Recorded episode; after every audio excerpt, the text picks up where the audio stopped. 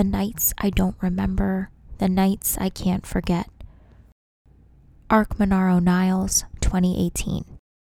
Oil, acrylic, and glitter on canvas, 72 inches by 70 inches. The majority of the painting is in shades of vibrant pinks and reds with a woman and a man in a bedroom. On the top half of the canvas is a life size woman sitting on a bed low to the ground with grayish purple sheets. The woman is in a primarily red hue except for her glittery pink afro. Her brown skin has a red hue, the whites of her eyes are red, her reddish pink lips are slightly open.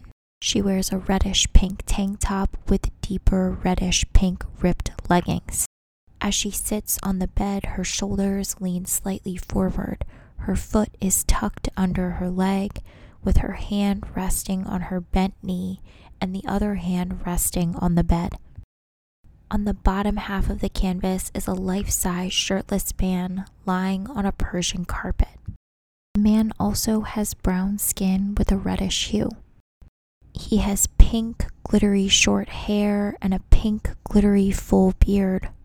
His head turned toward her, with the whites of his eyes also red. One arm rests on his stomach, and one hand reaches toward hers. There is a blanket covering his stomach to the tops of his thighs and gathers around the thigh area. Both knees bent, one leg on the ground, the other foot on the ground a small glass with glittery liquid beside his head. At the foot of the bed, there is a glyph style red line drawing of two figures.